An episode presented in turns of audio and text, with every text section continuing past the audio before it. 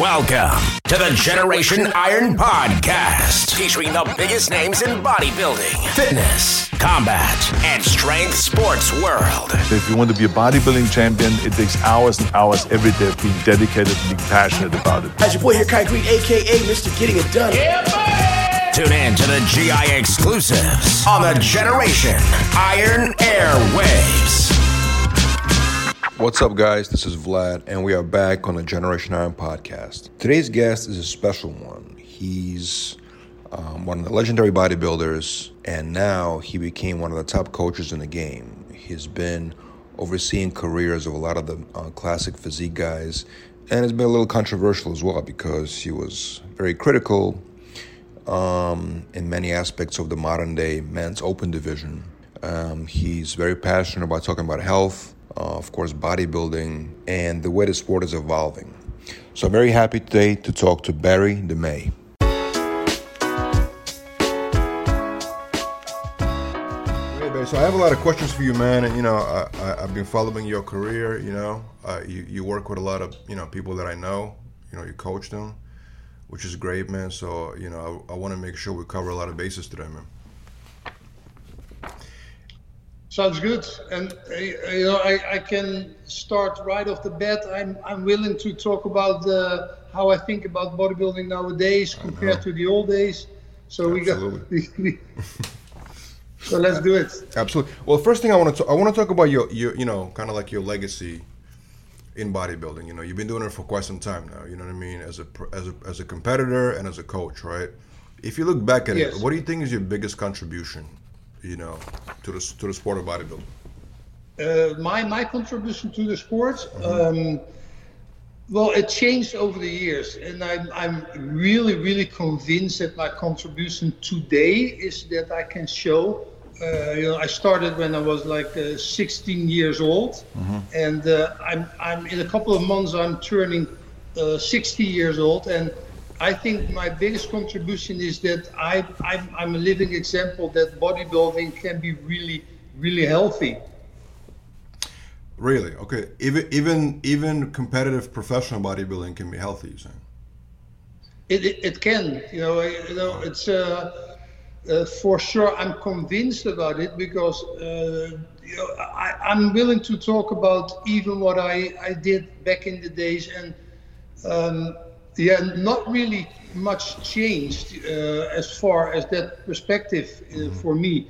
And there are a lot of examples for bodybuilders that are still healthy. You know, good friends of me, like Lila Brada, a good example. And I think the biggest thing is the consistency in the lifestyle. And you know, nowadays, no, I shouldn't say that. I shouldn't say nowadays. It always has been like this. You see a lot of people, they peak for a competition, and they actually, you know, they're a couple of weeks in a year, they are in shape, and, you know, the rest of the year, they're not in shape. So, you know, that's, maybe in the old days, that was different. You know, we kind of were in a pretty decent shape all year round, and, well, it pays off now. How did you get into bodybuilding? Why did you choose that, you know, profession as a kid? Right, you got into it early, right? You were still a teenager. Yeah. Well, I was looking for a sport. I was looking for anything in my life that was really tough, like really hard, you know, exhausting, the most extreme thing I was looking for. At the time, I didn't know it yet, but I have ADHD. And that probably is one of the reasons that I'm always have been looking for challenging things. So I thought I did a lot of sports, like many sports, but I couldn't find a sport that was really challenging enough, and therefore I choose to go into commandos. And for that, you know, the toughest division in the army. Not really to defend my country in the first place, but really I thought that was going to be the toughest thing on earth to do for me. And for that reason, I went to a gym, like a weight training gym, and not really conscious about like bodybuilding really yet, but I was thinking those times that I thought about bodybuilding, I hated it. I hated bodybuilding. Mm-hmm. I always, I didn't like it at all. I really thought they were like blown up frogs, like shiny, like I didn't like it at all.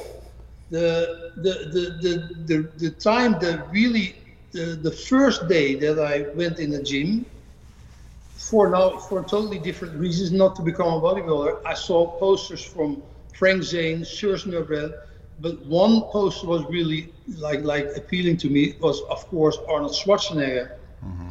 And this literally happened. It's not like that I romanticized it, but I really, it was happening. I looked at this, well, if this is bodybuilding, if this is bodybuilding, it can be beautiful too. Mm-hmm. And Arnold at the time, he was like extreme, he was like big, he was like, and right. Literally the same day, the first day that I came home from my first visit to a gym, I told my mother, well, listen, Mom, I'm not going to be a professional, I'm not going in the army. And she was all relieved and said, oh, you're going to be like a doctor now or something, or a dentist? I said, no, Mom, I'm going to be world champion bodybuilding. And that was really the poster of Arnold Schwarzenegger. It's not like that I make this up. It was literally, I hated bodybuilding until I saw this poster of Schwarzenegger, Frank Zane, and Serge Nubret. And I literally said to my mom, I'm going to be world champion. And that's what I did. Wow. So how did you learn how to bodybuild properly? I'm not talking about just to lift weights, but like how to diet, you know, what supplements to take. Who taught you? That was in the 70s, right, I'm assuming? Well, I started in the late 70s, but like my first competition was like in 1980. Mm-hmm. And well, it started with that first day that I went to the gym. You know, I asked the instructor, like, please, can you explain, you know, how those equipment workout don't work? And he said he was angry with me. It was actually the gym owner, and he said, "Don't fool me. You know you have been to the gym many years." I said, "No, this is the first time in the gym." And well, because I always already looked muscular because of all the things that I did myself at home, like pushing up, pulling myself up in the garage of my dad, all those kind of things. And The moral of this story is we didn't have internet. We didn't have, it was a good thing because we could not get confused. So in order, because I always have been extreme in everything that I've been doing. And so that becoming a Mr. World Champion, that was so something serious. So from day one, me and my brother made a plan for that. Mm-hmm. And we actually had to go to the library. A friend of my dad was a doctor. We had to learn, you know, about the body and ask those kind of things. But most importantly is that we had to listen to our body. So now, of course, on the internet you can search for how to build muscle. You will find about like 100 things. But at that time, you only had your body as a reference, so you only had to, you could like watch in the mirror, what's going to happen when I do this or that. So basically, really, I always have been pretty stubborn, and I never really wanted to listen to people in when I was younger, and yeah, that's how I learned it. It even got that. It even came to the point when me and my brother had this plan to compete, maybe like in 6 months down the road, my first competition. Mm-hmm. So I asked the gym owner, can we please, next week there's a show, can we please come with you and watch the show? And he said, yes, you can, but there's one condition. He said, well, name it, I will do it, so just that I can drive with you. And he said, you have to compete. I said, what? I don't even know what to eat. And the big guys in the gym, I was 17 years, mm-hmm. and they told me the only thing that I knew was like they were eating chicken. So for 2 weeks, my mother bought like 3 chickens a day for me, and that's what I did. Mm-hmm. So of course, a lot of mistakes, but in those 2 weeks, I learned so much about why you still need carbs and, you know, and all those kind of things.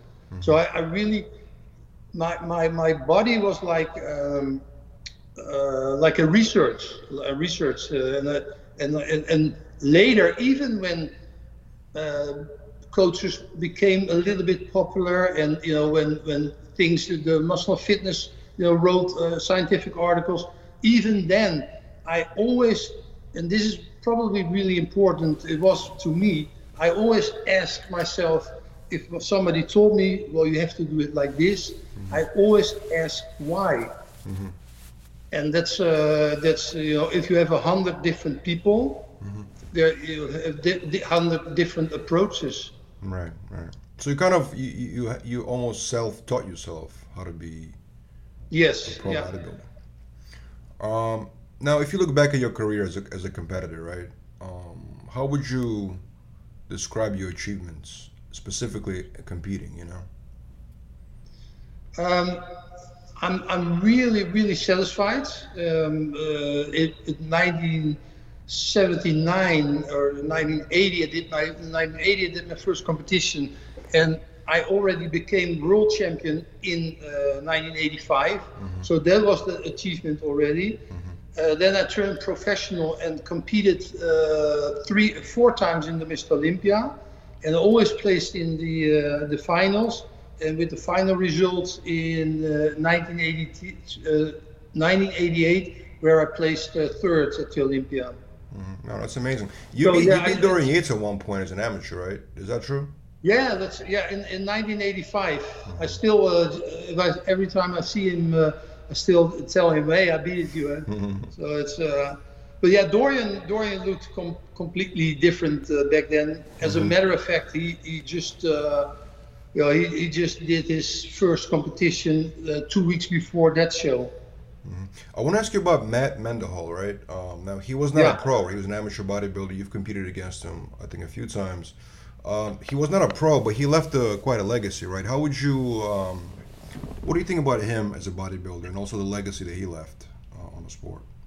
Probably the most talented guys that ever lived. Mm-hmm.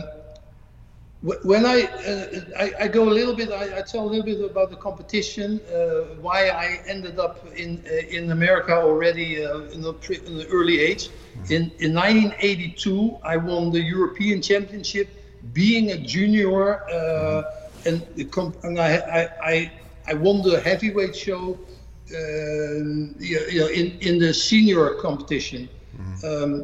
The only one who ever did that was like Arnold Schwarzenegger still. Mm-hmm. But for that reason, I already had attention from America. So Ed Connors at the time invited me in 1983, when I was 21, to stay in his house. He always has been like a kind of a scout. He always had a good eye for talented bodybuilders. And that same summer, Matt Mendenhall was invited. So we actually... trained for months together, and besides that everybody could tell that he was so gifted. Mm-hmm. He was not only the most gifted, talented guy. He was also like the nicest guy you ever meet. Mm-hmm. Why he didn't become pro? Do you know? I think condition that kind of hurted him. He was never really the shredded condition, and I think if I even tell that about myself, if I knew back then what I know now, mm-hmm. I could have been better, and that's same for Matt.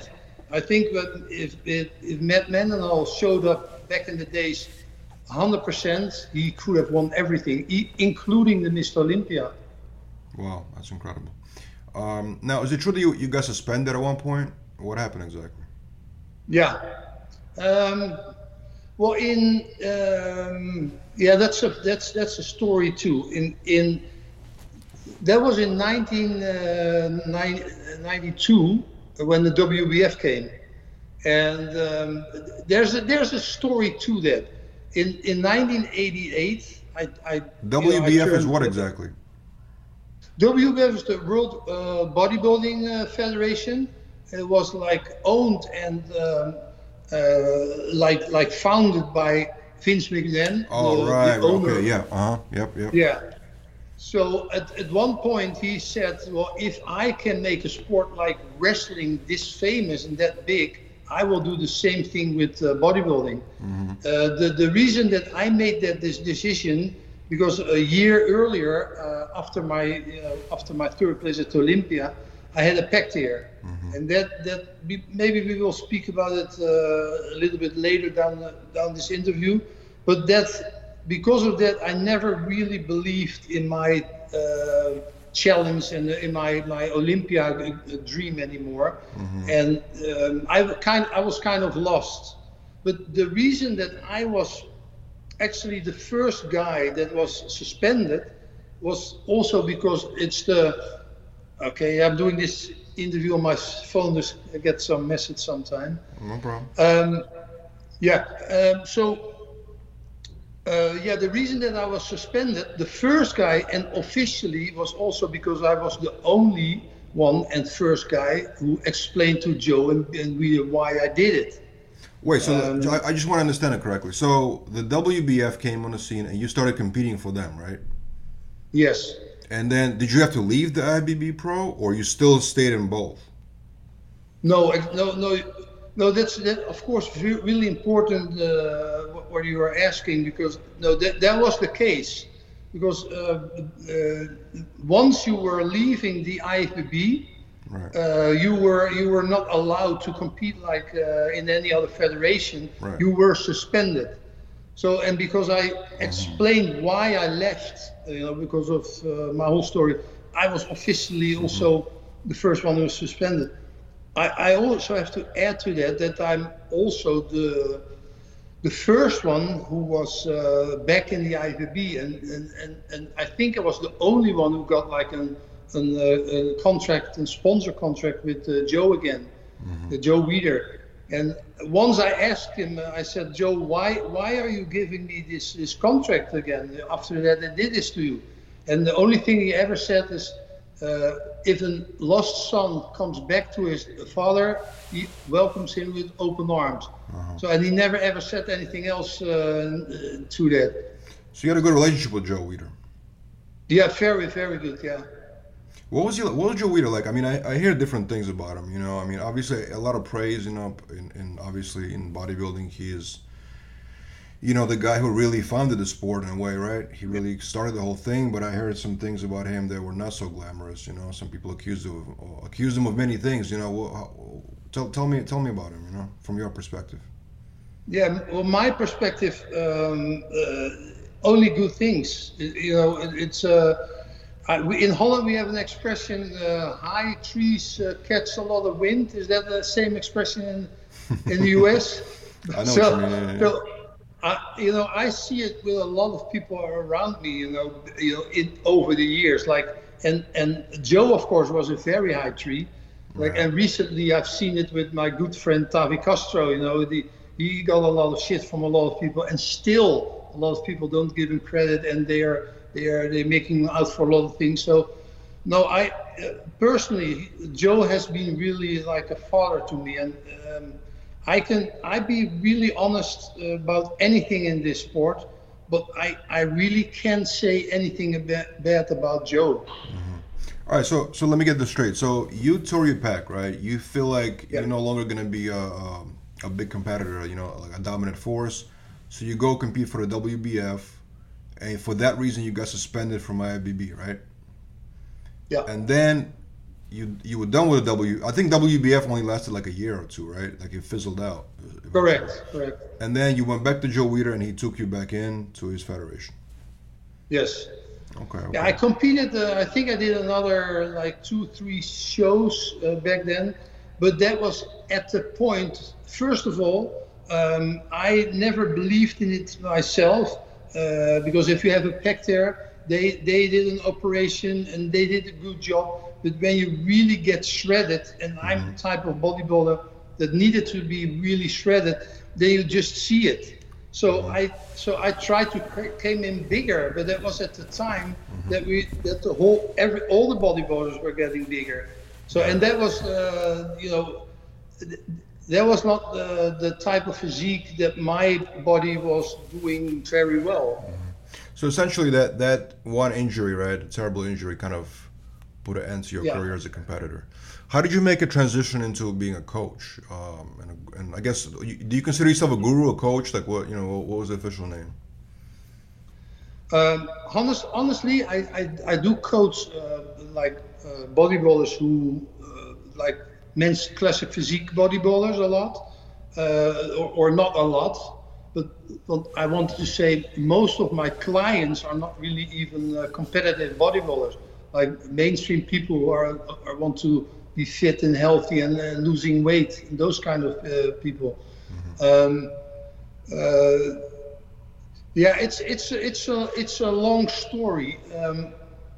Once I stopped bodybuilding, I wanted to do something completely different. So I went back to school and I graduated to the Dutch Photography Academy, the Dutch Academy for Photography in Holland, and that was like an education for 4 years. And I kind of left the whole sport. But after that, when I came back, I went to the FIBO, the big expo in Germany, and I realized that the whole market had changed, and that the bodybuilding, that what I was doing was actually appealing to a lot of mainstream. So and therefore, like I started like an. For a short time I had like a nutrition line, but I realized that most of the people, they were interested in my knowledge and the coaching, all that. And for that reason, I developed like an online coaching platform, themay88.com. And besides that, people wanted to be trained by me. So right now I am in our like own gym, our personal training gym, but yeah, I think it comes down to where I started with the story that that basically bodybuilding, if you do it right in the right way, can be a really healthy yeah, lifestyle. And most of my clients are that type of people. Do I have to put my blinds down because the sun is shining in now? Is it okay still? No, you look fine. You look fine. Okay. Okay. So, are you competitive as a coach? Like, do you consider yourself to be in competition with guys like, you know, Hani Rambad, George Farah, Chad Nichols? Are you competitive in that space? No. The real simple reason I don't want to. Be a coach of bodybuilders on first of all on open bodybuilding, because it's that's, you know, there's so many things involved and that I don't really want to be involved with. So that's the main thing, because bodybuilding has changed so much. So my biggest successes are with young guys who are like talented, that I, you know, for the first competition, but also general people that I just like, that they make them lose 20 kilograms or 40 pounds or things like that. So you would not work with an open bodybuilder? You wouldn't do it if somebody wanted you to coach them? Exactly. Really? But you were open bodybuilder. I mean, you competed against guys like Dorian Yates. You know, that's a mass monster, right? Yeah. But you know, the thing is, you know, when I play, I posted my thing on Instagram last week about like my, how I see bodybuilding nowadays, and you know that it really changed, and it's getting. From my perspective, it's getting too far, too out of hand, and too many things involved that it's not really healthy anymore. Okay, so let's talk about this. I was gonna bring it up later in an interview, but since you brought it up, let's talk about it. So you made a post, I think, after Nick Walker won the Arnold, right? That was one of your posts. Yeah. All right. So do you mind if I put the blinds a little down? Yeah, yeah. Go ahead. Sure. Go ahead. Okay, go ahead. No problem.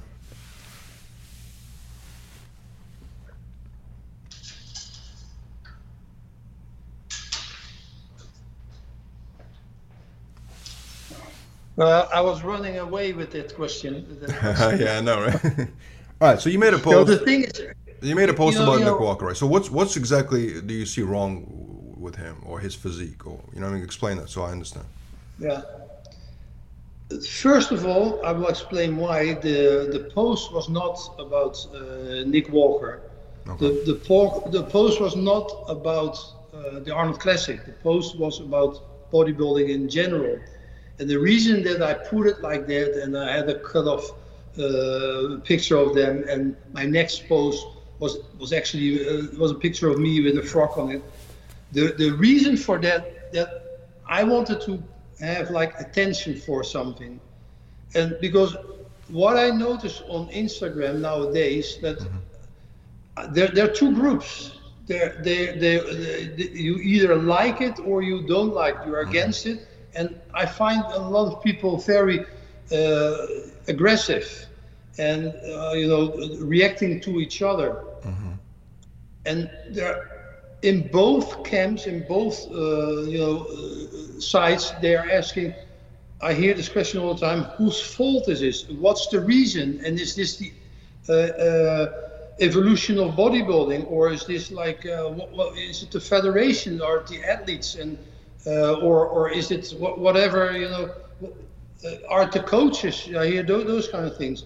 Mm-hmm. And then I looked at myself, and then I realized that back in the days, when I was like that guy that I was talking about, 16, 17 years old and going to the gym, when I saw that poster of Arnold Schwarzenegger, that day that I made the decision that I want to become a world champion bodybuilder, I realized that at the time that Arnold Schwarzenegger was as shocking as open class bodybuilding nowadays. Mm-hmm. So realizing that means at the time, so I'm not going to point the finger to Nick or any open bodybuilder from today. I'm actually looking at myself. Because I realized at the time, and nobody out of bodybuilding will understand what this means, but I knew at the time I would do anything to become better, to become in a better shape, to lose fat, to become bigger. And then I realized, but I was grown up in an era that Arnold Schwarzenegger was shocking. You have to think about this, like. Tarzan was played by a guy with a pencil net. So what would have happened if I was that guy from 16 years old today? I am sure that my perception would be very different, because now the guys, let's say I was the guy from 16 years old now, so I'm talking about myself. The guys now, I would look at movie stars like The Rock. I would see Instagram. So the standards are totally different. And the open class bodybuilding is the same as Arnold Schwarzenegger that posted back in the days, which mean I would have done what it takes, meaning I would do anything, meaning I would do done the same thing. I admit that I was so far in this sport and so caught up that I was willing to do anything that it takes. So and that by itself is really alarming, because what I'm just saying is like I would have done it, so everybody would have done it. So that what is whose fault is it? Is it the coaches? Barry, my question is this: if you look at today's the top competitors in men's open, right? Whether it's I know, let's not talk about even Nick, but Big Ramy, Brandon Curry, let's look at those guys right at the top. William Bonac, for example, right? Is there something wrong with their physiques that you don't like? I'm trying to understand exactly what's the issue is. You know what I'm saying? Yeah, that's very important. Right. It's not about size. Back in the days, the guys that I called frogs, blown up frogs, mm-hmm. they were half the size of Arnold Schwarzenegger. The guys that I call him frogs nowadays, they are half the size of some of the guys from the golden era. And I'm actually calling the 90s the golden era with Kevin Levrone, Shawn Ray, Flex Wheeler. Mm-hmm. Those guys, they were like bigger than most of the guys that I'm calling frogs again. Mm-hmm. So to me, it's more like, what is the criteria for bodybuilding? And of course, I'm not that 16-year-old guy from the old days. I'm also not that 16-year-old guys who's right. living today. I'm almost that 60-year-old guy that can put everything in perspective. And then I'm saying, well, I think they're missing the boat with bodybuilding. It's not just the size, but if they're looking for the criteria that I had back in the days and still have. Which is what exactly? What's the one thing that's missing right now? Well, if let's start with naming the same names again: Arnold, Shawn Ray, Flex Wheeler, Kevin Levrone.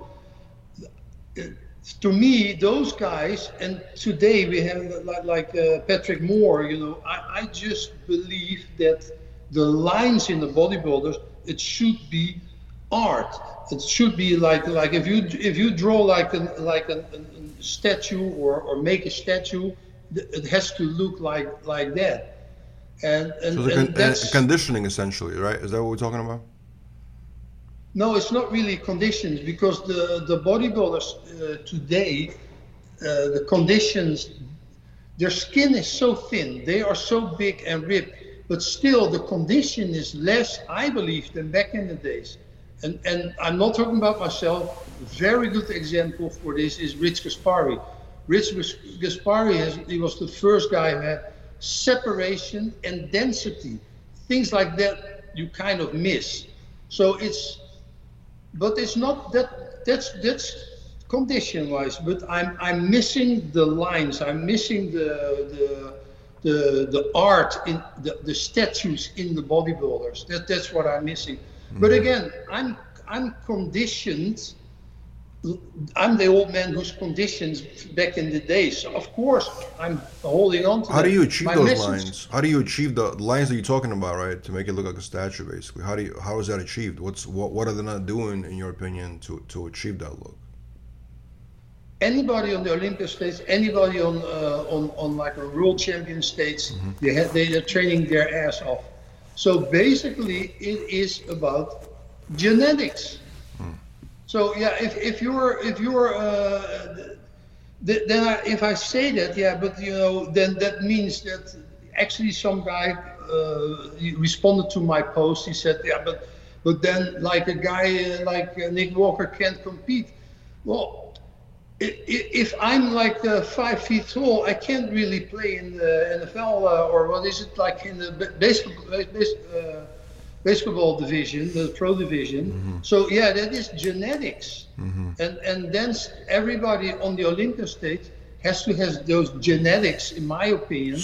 And so what you're saying is, I just want to understand 100% correctly. What you're saying is the modern bodybuilders today that compete in, you know, top competitions are lacking genetically? Because the criteria is not like that. If they changed criteria, like, you know, that it has to be athletic, it has to be classic and all those kind of things, then it would be different. And then if I say, I hope you understand what I'm saying, but if I say this to somebody, everybody tells me, yeah, but we have the classic physique, we have the, you know, that's alternative. But if that would be the case, that would indicate that it was about size. And it's not about size, because there's a weight limit, because Kevin Levrone, again, all those guys from the 90s, they, even Dorian Yates, he was like, in the beginning, he had the waist and the double biceps and all that. And it all changed by pushing the boundaries and going further and further. So I just want to make sure after this interview, people understand you 100%, you know, because essentially, you know, the bodybuilders today, right? I mean, the objective of Men's Open, right, is to get the size, condition, right, and to bring it to that level of the extremes in a way, right? I mean, it was always done that way, right, from my understanding. But what you're saying is, are they not doing something right when they actually train, or are they lacking genetics to achieve the look that you think is the best? Yeah, you mentioned they get big and they have to get conditioned. Right. But those guys that I named, and the best example for that is Frank Zane. That was not about condition. Sometimes I compare Frank Zane with like an Italian race car.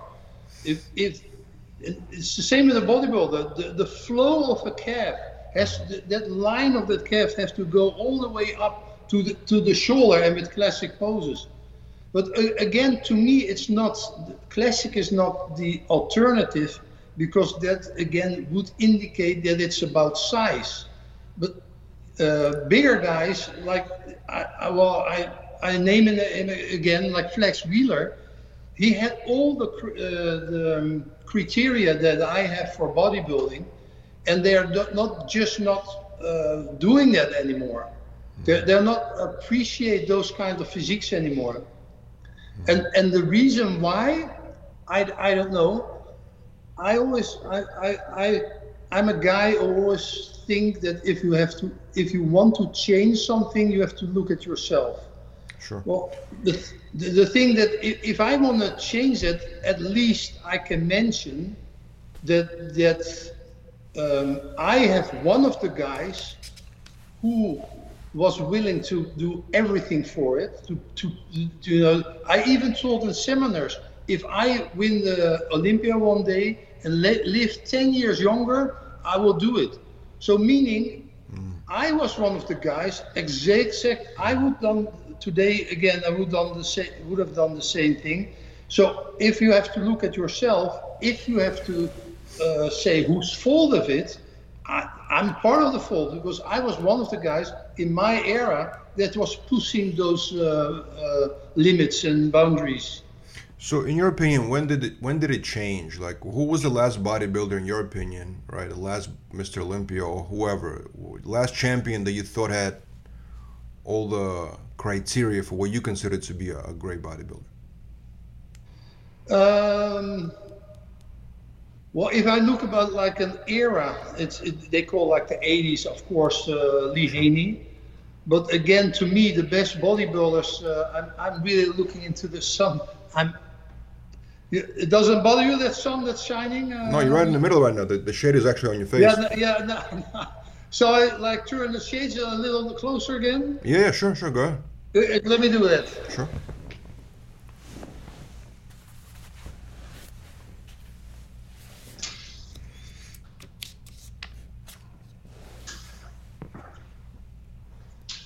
So you see, with difficult questions, I walk away and I look. You're not difficult, man. They're not difficult at all. I really want to know.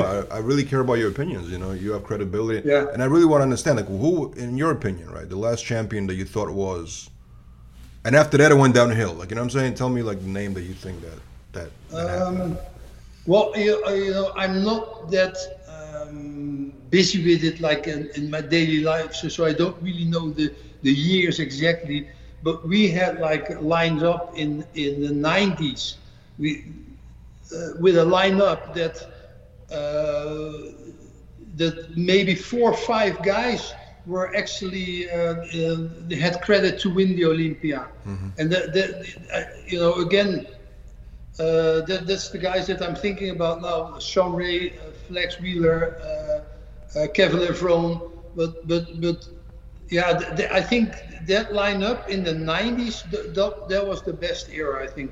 They became bigger and bigger, but they still had the shape of what, in my opinion, but again, I'm conditioned in the old days. I'm the old man now, so of course I'm liking that. But in my opinion, the 90s, that's when they lost it, because they started to appreciate the size and the conditions over the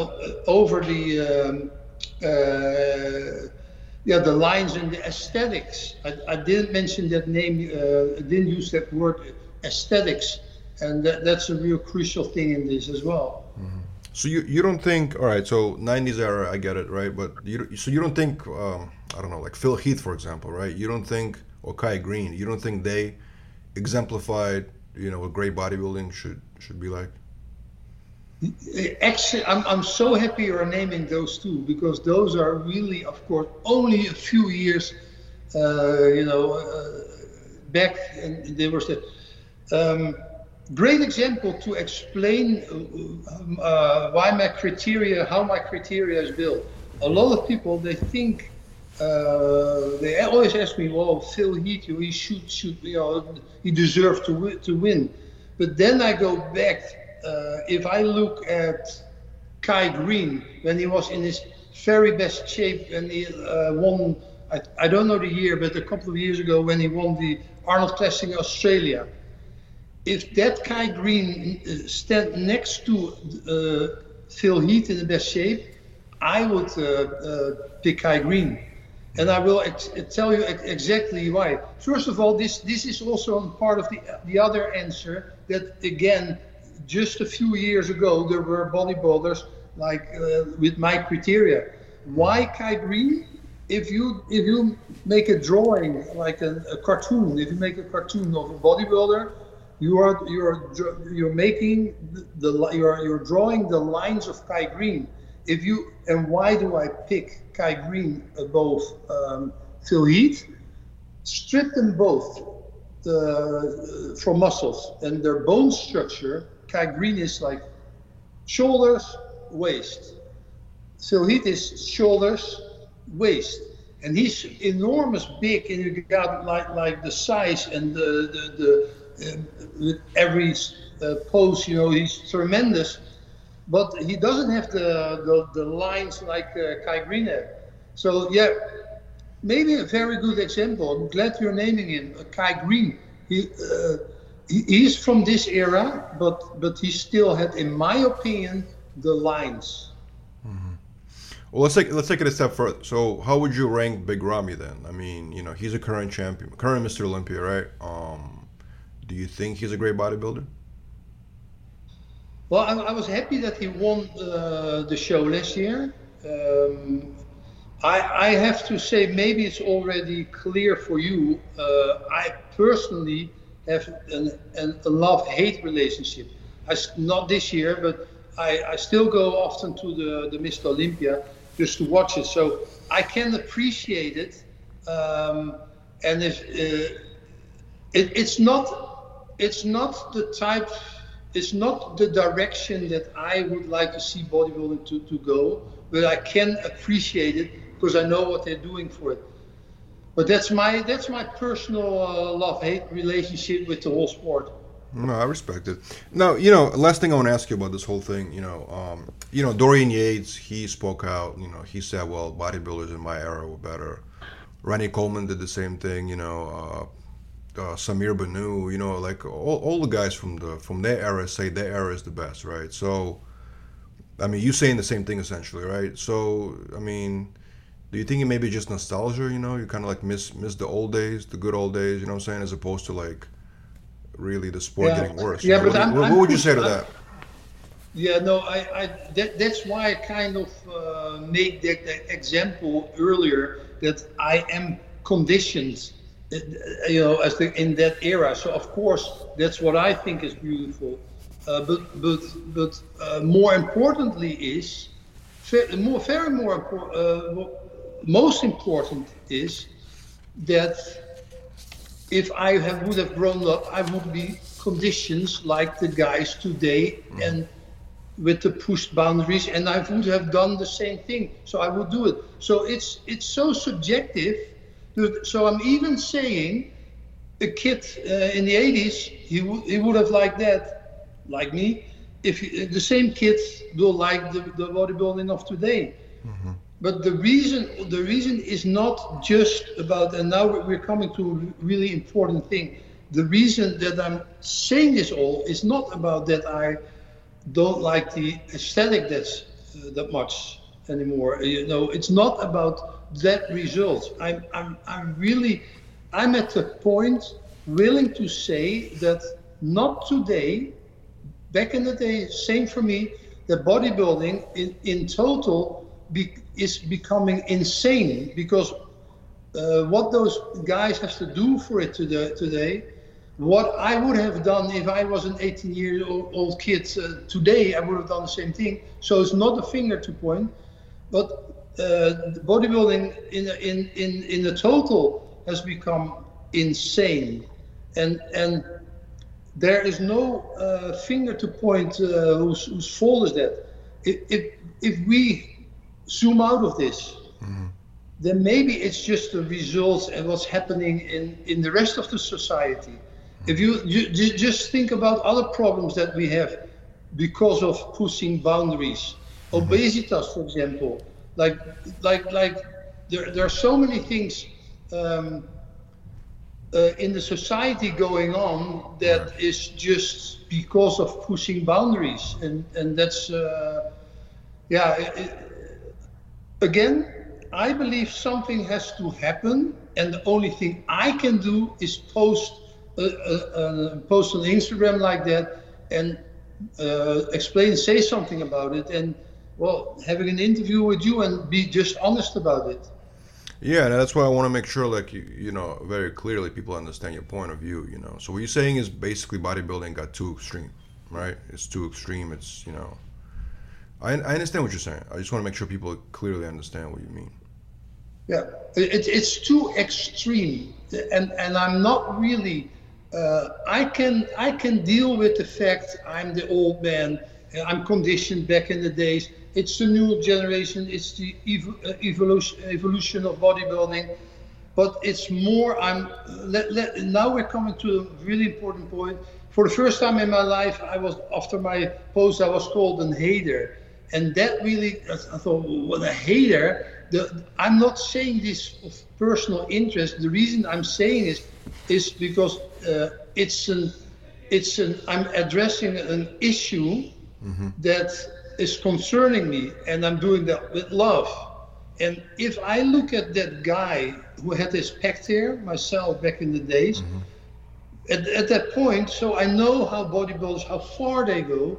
I was my world was collapsed. So I know the guys, the drive, and I know why they're doing it, because I've done the same thing, and I would have done the same thing again today. And at some point I've been able to get loose from it. I always say get loose from my ego and be one with everything there is. Mm-hmm. And once I start meditating on all those kinds of things, right. I've been able to put everything in perspective. And so it's not about that I don't like it anymore, I'm the old guy. It's more about that it's going too far. Maybe accidents will happen, you know, and they are already happening with bodybuilders. What is the hardest part about being a coach working with an athlete, about your job basically? If you have 100 people, it's 100 times different, and even if you know the way to go, how to coach somebody, then you still have to make a tailored fit, like way that is appealing to them, that will work for them. Mm-hmm. So that they I always said when I was doing bodybuilding myself and on the highest level, I always said to me I never understood why bodybuilding saying it's so difficult. I was just doing every day something that I was like to do. So that's the whole thing about any coaching on any profession or mental thing. Don't make it hard. Try to find a way that you like doing it. That's and to inspire somebody to get to that point. That's probably the hardest part, but also the most rewarding part. What would you recommend to an athlete, right, who wants to compete, gets a coach? Is it better just to stick with one coach for till you finally become successful, or is it better to try different options and see which one will work for you? Because you have a lot of guys, you know, they work with one guy, like one coach for like many years, you know. And you have some guys that just they change the coach before each competition, right? So what do you think is the right approach? I tell everybody, even people that I train myself, that the journey of going to a competition is not really that you just have to do what the coach is telling you to do, but the coaching is about get educated and become your own coach, so you know why things work. So and at the end of the result will be that you probably will know it better in a couple of years than your coach. So yeah, it's get educated. And so the answer to this question, yeah, try a coach, find another coach if it works for you. But in the process, always make sure that you learn and you get better. You recently worked with Tavi Castro. Yeah, I feel like you did an amazing job with him. He was in amazing shape. He brought amazing physique. He competed. He did a few shows, but unfortunately, he didn't win a pro card, right? Tell me about working with him, and what do you think he was lacking to, you know, to win the pro card? That was 2020, right? Yeah, it was. Yeah, last year. Yeah, it's well, Tavi and me. I never considered myself as a coach, a real coach. Tavi and him, we did this together, and that's probably the best relationship for coaching and athletes, doing it together. And you have to realize that Tavi, when he was still a student and not even, just started training and all that, I already knew him. He was living in Rotterdam, close by a city where I live. And that's when I really got to know him, and I really realized that was a guy with a drive and a passion, and if he goes for something, he will go all the way. For example, one time he just lived in Holland, and with Christmas, I said, well, what are you going to do with Christmas? He said, well, at home. I said, oh, nice. Who's coming? Oh, I'm all by myself. So he didn't even bother about those things. So that Christmas he spent it with me and my family, of course. And the thing about this, actually we filmed for Generation Iron some footage about Tavi's training. I've never met a guy with a drive like he does, because you have to realize Tavi was in a position last year with a lot of problems on the with his company, and that he was at the point personally where any human being would say, like, well, I'm gonna quit, I'm gonna like sit down in the corner and cry. And on that moment Tavi said, let's compete. So he did the opposite. So he was like, but later I learned a lot from that too. So what Tavi did was instead of going with all the pain going further and further, he put it like a goal on the other side, like totally ridiculous extreme as well, to keep that balance. And his drive was the biggest difference to coach him. Because at one point, it was before his competition, 2-3 weeks before his first competition, and we got like a thing out of that. I always tell him, we had a serious conversation. He said, Tavi, you're still fat. And that was 2 weeks out. And then the Tavi mind came up and he said, let's go on training camp. So we went like on a ridiculous training camp for 2 weeks in Das Gym in Vienna.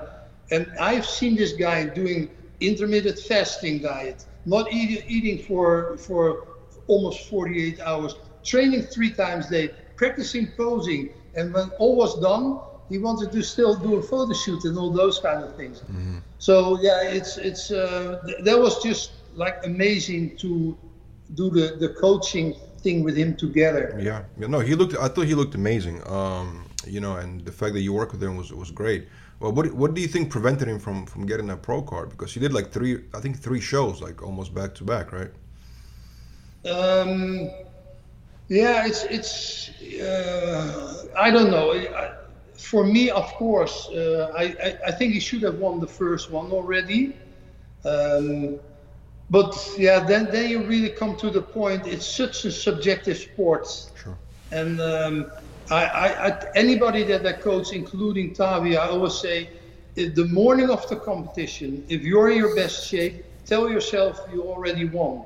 And if you don't like that, choose another sport, because otherwise you won't survive. You won't do this. Sure. Do you think there's such thing as politics and blackballing in bodybuilding? Do you think that exists? You kind of notice that I don't mind to speak up. So if there wasn't the thing that I really saw that was bad, but. What I've seen personally, you have to realize if you have a competition of 10 guys competing, there will be 9 not satisfied. Right. So, and of course, in my opinion, it had to do with my criteria and the Tavi had, and I think he should have won one of the shows. But again, that is this sport. It's this crazy subjective sport. Mm-hmm. So you don't believe in politics. You feel like it is what it is. It's just part of the, you know. It's funny how you say it. You even start laughing yourself with it when you ask. Okay, we can move on. You don't have to. It's fine. I mean, I understand. I will be. What are politics? They're always. How do you say that? Conflicts of interests, of right. course. The thing is, I hear that all the time, but I personally never see something. People are telling me situations about politics, but I haven't seen them myself. Maybe I'm too naive, probably, because Tavi laughing too if I say this. He says, well, you just like, and that is true, it's part true. Bodybuilding has given me so much good things and good memories and all those kind of things. So maybe I'm too naive to see some things. But besides that, I truly believe that bodybuilding is a sport that could be easier to judge with certain rules and less subjective, and if everything would be clear where everybody's looking for. Mm-hmm. So Olympia's coming up just in a few days. What is your predictions? Who do you think is going to be the top 5 in Olympia this year? Men's open. Well, bodybuilding is a sport like it all comes down because there are there.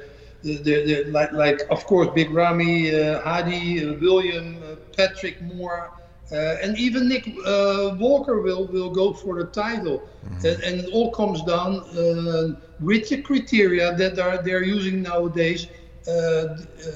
You said it before yourself, it's about condition and size. Right. And Big Ramy came in really big in good condition last year. And if he comes in really good condition, he comes closer to the criteria that I like. Is the double bicep. The lighter he gets, the more the better condition he has. The more he moves up to the criteria that I have. So yeah, that's it. All comes down to the condition. But I really. One day I hope they go start appreciating Patrick Moore, people like that. And I'm not saying that because of my criteria that I explained, that Patrick Moore should win, because he is just one guy who still does have the criteria with the flows and the lines, all that. But if they start appreciating that again over mass and over condition, then maybe the judges would go, the judging will be different, and we will get that back again. It's funny you bring up Patrick Moore, because there was some people said that he should have moved to the classic division and compete there, and of course he was upset about that, and he said that he's staying in men's open, and obviously he's still just in a very sort of the beginning of his career when it comes to competing, so he has a lot to achieve. But do you think for a guy like Patrick Moore to win the title one day, he would have to then stick to what he's doing, or change something up and chase, I think, the size perhaps, or whatever, Yeah, but Patrick Moore is the one of the guys who is going that direction about my criteria. Mm-hmm. But it doesn't mean that he's, because he's the only one that direction, that he should win right away. Flex Roland, for example, when he gets in good condition, guys like that, they can win one day, but right. Patrick Moore, he's still lacking some body parts, and he's still lacking that crisper heart density and condition to win the Olympia, I believe. Although I think that's the type of bodybuilding that I prefer. Do you think Brandon Curry has a chance this year to get this title back? If some of the other guys will, like Hani and Big Ramy and William Bonac, if they and Nick Walker and even Lila Brada, if they come really at their best, well, that says a lot.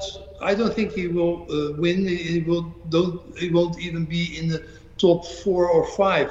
Brandon? So it says more about the lineup of the year that he won the Olympia than anything else.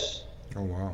So you think you're saying the competition got much more intense this year? Those names that I just named, if they all come up in condition, that's going to be a tough competition. Mm-hmm. And I believe they all will. So yeah. Talking about my love-hate relationship with the sports, sure. So I'm putting my devil hat now on, and let's judge the way with modern bodybuilding. It's going to be a tough Olympia, and I think it's going to be a tougher Olympia than we have seen the last couple of years. But you predict that Ramy will win again, right? That's your prediction, you would say? If he comes in this even better shape, yes. Yeah. Mm-hmm. Okay, good. All right, so I want to ask you a few more things, Barry. So there were some deaths in bodybuilding recently, right? Some people blame diuretics for that.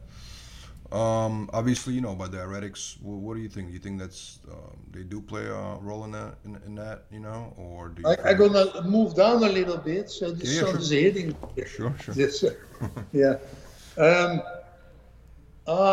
Diuretics are, of course, just one of the things that is very dangerous. I can't say how much I am. Maybe a guy who's really open now that the thing that actually I just said, that bodybuilding is becoming dangerous. But I don't want to go like an expert field as a doctor without knowing anything. We have on YouTube, you see all those, they reveal the cause of death. For example, there's a whole thing about Münster, and if you ask me straight up to me, you think it's diuretics. If I see some of the lists that they are all taking, I'm in shock. So yeah, of course diuretic one of the things, but there's a lot of other things that I'm I'm shocked about in the amounts, particularly in the amounts and substances, the different kind of substances. Did the levels change from the time you were competing? Yeah, most definitely. Most definitely. It's but again, I think I said it about 3 times, but it's really important for me. It's not the fault of the federation, the athletes, or the coaches. It's because of pushing the boundaries, what I myself also did. I would have done it as well, because I know how much I want to win the Olympia. But yes, having said that, for most definitely, for sure, it has to do with drugs, of course. How do you feel about insulin, use of insulin in bodybuilding? Do you think it's, do you think it has a place in it? Do you think it should be not, you know? Yeah. Well, by now, you know that if I talk about it, I'd like to point the finger at myself. When I lived in Los Angeles, I had a famous doctor who was helping a lot of pro bodybuilders. And again, I was going to him. There was in the time that the insulin was coming up. Not thinking about anything. I thought by myself, well, if this is the new thing, I have to do this as well. So I went to my doctor, and he was in for a lot of things. The only thing that he did, he took his glasses off and he said, "Barry, I want to help you with everything except insulin." And that was for me, was that enough not to go that way. Medically, scientifically, I don't know enough to say it will kill you. To make such a statement, but that's obvious. That's obvious that danger things can happen with insulin. Mm-hmm. In the beginning of this interview, you said, you believe that competitive pro bodybuilding can be healthy, right? So the question is, a lot of people are going to say is how exactly? I mean, it's an extreme sport. It's a very competitive sport, right? You got to take. If you in a untested, if you in untested bodybuilding, right, that means you have to take, you basically do take a variety of different supplements and steroids. How do you really make it healthy? Like how do you do that? Well, I just looked at myself, at the time that I was doing everything that I, to become better, the mm-hmm. standards of the medical issues were different. Mm-hmm. And I was tested all the time by a doctor, and I know I was healthy at the time.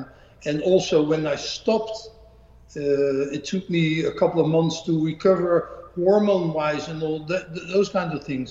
So what I meant with that is that it could be healthy is a difficult word to say, but it could be much less dangerous and unhealthy if there was not so much involved. Mm-hmm. Not so much dosages of PEDs, you say? Yeah, that's what I see and what I hear and what I believe. That's probably the biggest change compared to the old days. Mm-hmm. Well.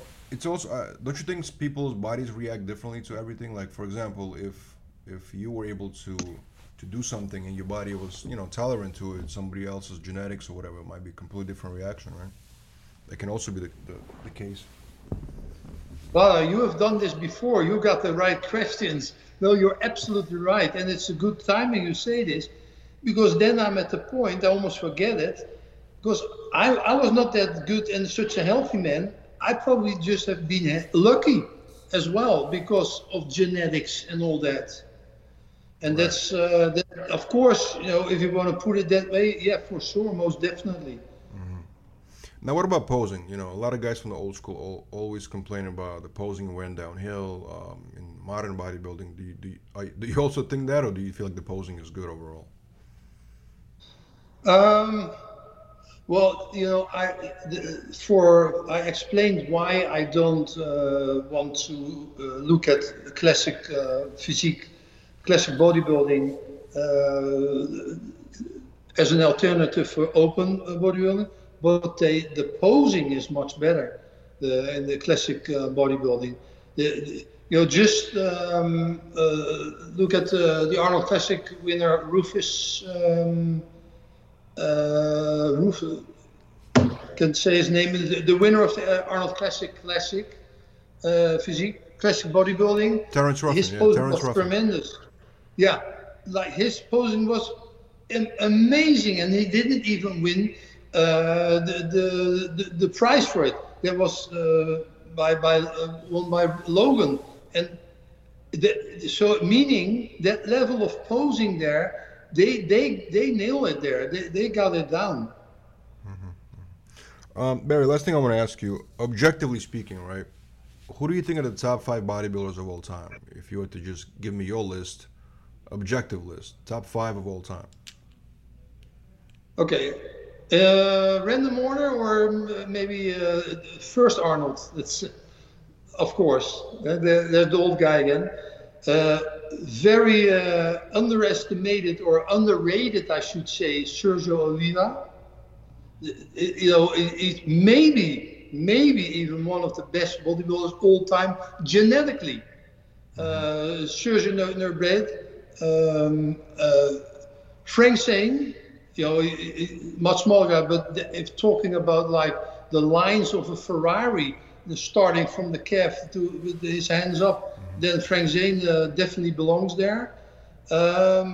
And then again, now I have to say right away, it's a random order, because Flex Wheeler, of course, and that's the top four we have right now. Then I have five, to that's say... Five. That was five. Oh, already five, Arnold's, yeah. Nubret, the Sergio Oliva, Flex, Zane, and Zane, Frank. That's five. Zane, yeah, right, five, yeah. Yeah. I'm not gonna regret it that I named those. Yeah, the four out of them is from the classic, from the golden era. So you definitely, you love the that era, right? Yeah, but again, if I was raised now, my perception would be different. No, of course, absolutely. Barry, man, that was a great interview. I'm glad that we touched on a lot of things today. We should definitely do it again. That's writing a caption on Instagram is much easier, because you think about it. I'm not speaking English every day, I'm like I said in the beginning. I thank you very much. It was really an honor. Thank you so much, Barry. Let's do it again after the Olympia, or later in the year, man. I look forward to talking to you again. I have a lot of respect for you, man. Thank you very much, Vlad. Thank you. Thanks a lot. Appreciate it. Take care. All right, bye. Yes.